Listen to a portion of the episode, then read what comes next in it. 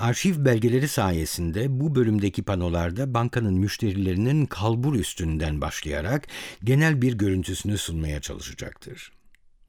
15. pano en üst kesime yani saray ve çevresinin oluşturduğu çok dar ve seçkin ortama ayrılmıştır.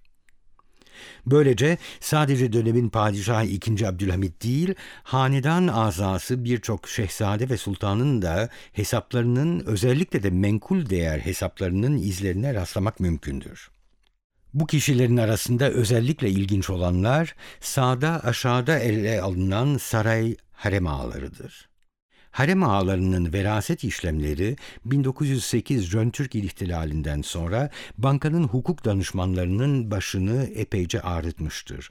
Zira köle olarak ele alındıkları takdirde servetleri efendileri olan padişaha rücu etmesi ama hür olarak görüldükleri takdirde ise çocuksuz öldüklerinden Beytülmal denen kamu hazinesine aktarılması gerekiyordu.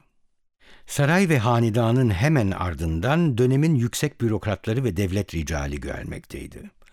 16. pano bu imtiyazlı kesimdeki kişilere ayrılmıştır.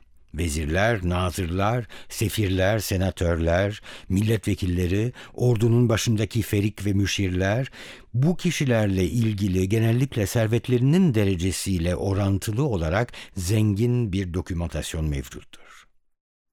Keza 17. panodaki iş dünyasının elitini oluşturan, imparatorlukta faaliyet gösteren başlıca şirketlerin yönetici ve sahiplerini fotoğraflardan çok şirketlerinin süslü antetli kağıtlarıyla temsil etmek manidar olabilir.